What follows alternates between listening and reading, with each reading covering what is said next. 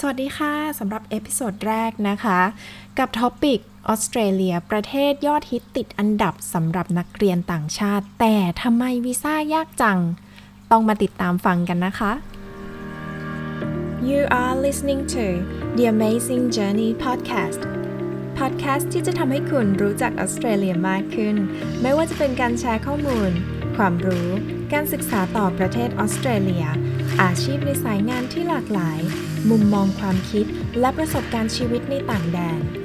ร่วมเดินทางไปกับเราในดินแดนมหัศจรรย์ Inspired by Australia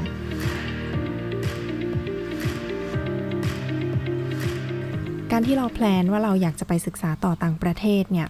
เราก็จะต้องมีการเลือกประเทศกันก่อน ซึ่งพี่เชื่อว่าหนึ่งในนั้นจะต้องมีออสเตรเลียอยู่ด้วยแน่นอน มาฟังข้อมูลคร่าวๆกันดีกว่าค่ะ ว่าทำไมประเทศออสเตรเลียถึงเป็นประเทศอันดับต้นๆสำหรับนักเรียนต่างชาติ ประเทศออสเตรเลียนะคะ เขามีมหาวิทยาลัยทั้งหมด 43 แห่งทั่วประเทศ แล้วก็มีถึง 6 มหาวิทยาลัยดังที่ติดท็อป 100 ระดับโลกอยู่ที่นี่ด้วย เพราะฉะนั้นเราคงไม่ต้องสงสัยเรื่องคุณภาพ สิสเต็มของการศึกษาในประเทศออสเตรเลีย ถัดมาก็จะเป็นในเรื่องของ multicultural diversity ไม่พูดไม่ได้เลย เพราะว่าออสเตรเลียค่อนข้างที่จะเป็นประเทศที่ popular destination สำหรับคนหลาย ๆ ประเทศคือไม่ใช่เฉพาะคนไทยเท่านั้น เพราะว่าคนหลากหลายเชื้อชาติเขาก็มารวมตัวกันอยู่ที่นี่ด้วย ซึ่งมันเป็นมันเป็นสีสันของสิ่งแวดล้อมที่นี่จริงๆอะนะคะ เพราะฉะนั้นไม่ว่าจะเป็นในเรื่องของอาหารภาษาวัฒนธรรมที่นี่ก็จะมีความหลากหลายไปด้วย ถ้าพูดถึงในเรื่องของความปลอดภัยแล้วนะคะ จริง ๆ ประเทศไหนก็มีอุบัติเหตุ มีอาชญากรรมด้วยกันทั้งนั้นแหละ แต่ว่า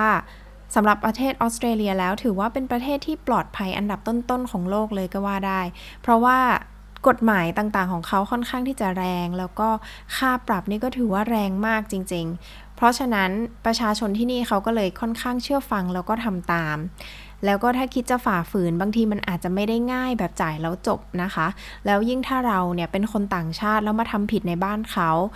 มันก็อาจจะมีผลทำให้ถูก cancel วีซ่าแล้วก็ถูกส่งตัวกลับประเทศได้นอกจากที่กล่าวมาเบื้องต้นนี้แล้วนะคะ คือคนประเทศนี้ก็ค่อนข้างที่จะ friendly เข้าหาง่าย แล้วเขาก็ยังมีสถานที่ท่องเที่ยวที่น่าสนใจอีกมากมายด้วย เพราะฉะนั้นณจุดนี้เขาไม่ต้องทำการตลาดอะไรใด ๆ มากมายเลย ก็มีนักเรียนจากหลายเชื้อชาติวิ่งมาหาเขาเองสำหรับตัวพี่เองอะนะคะ ก็เริ่มมาจากการเป็นนักเรียนต่างชาติ แล้วก็ได้มีโอกาสเข้ามาทำงานในสาย education พอทำงานมาสักพักหนึ่งมันก็เลยทำให้เราได้เรียนรู้ แล้วก็พอจะเข้าใจได้ว่าทำไมพักหลังๆมาเนี่ยวีซ่ามันยากขึ้นกว่าเดิมมากเลย สำหรับ EP นี้นะคะ พี่จะหยิบตัวอย่างบางข้อมาอธิบายคร่าวๆ จากประวัติเก่าๆ ที่ไม่ค่อยดีสักเท่าไหร่นัก ว่าทำไมวีซ่านักเรียนตอนนี้ถึงได้ยากกันเหลือเกิน เหตุผลข้อแรก ก็น่าจะเป็นจำนวนคนที่อยู่เกินวีซ่า หรือคนไทยที่นี่ค่ะ จะเรียกว่าเป็นผี คืออยู่แบบไม่มีวีซ่า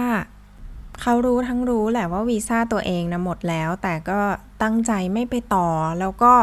อยู่แบบผิดๆแบบนั้นนะคะ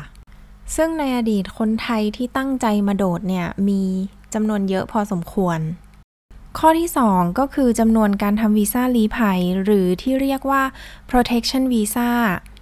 จะลี้ไปไหนก่อน ประเทศเราไม่ได้มีสงครามฆ่าล้างเผ่าพันธุ์ เพราะฉะนั้นยื่นไปยังไงก็ถูกปฏิเสธอยู่ดีนะคะ แล้วก็จำนวนคนไทยที่ถูกปฏิเสธจากวีซ่าตัวนี้มันคงเยอะมากจริง ๆ แล้วก็มีผลทำให้ immigration เพ่งเล็งนักเรียนไทยเป็นพิเศษ อย่าหาทำดีกว่าเนาะ เพราะว่าประวัติของเราก็จะถูกจารึกไว้ใน blacklist ของ immigration อีกด้วยค่ะ ข้อที่ 3 คือถือวีซ่านักเรียน แต่ว่าไม่เคยเรียนจบอะไรสักอย่าง อย่างบางคนอยู่มาก็หลายปี เปลี่ยนมาก็4-5คอร์สแล้ว แต่ก็ยังไม่เคยจบอะไรเป็นชิ้นเป็นอันสักอย่างเดียว เก่งอย่างเดียวคือการคอมเพลนอันนั้นไม่ดีอันนี้ไม่ได้ไม่มีเพื่อนคนไทย โรงเรียนไม่โอเค การบ้านยาก คือโทษทุกอย่างยกเว้นตัวเองพี่ก็อยากจะช่วยเหลือน้องๆทุกคนเลยค่ะ แต่พอมาเจอแบบนี้แล้วคือ เออ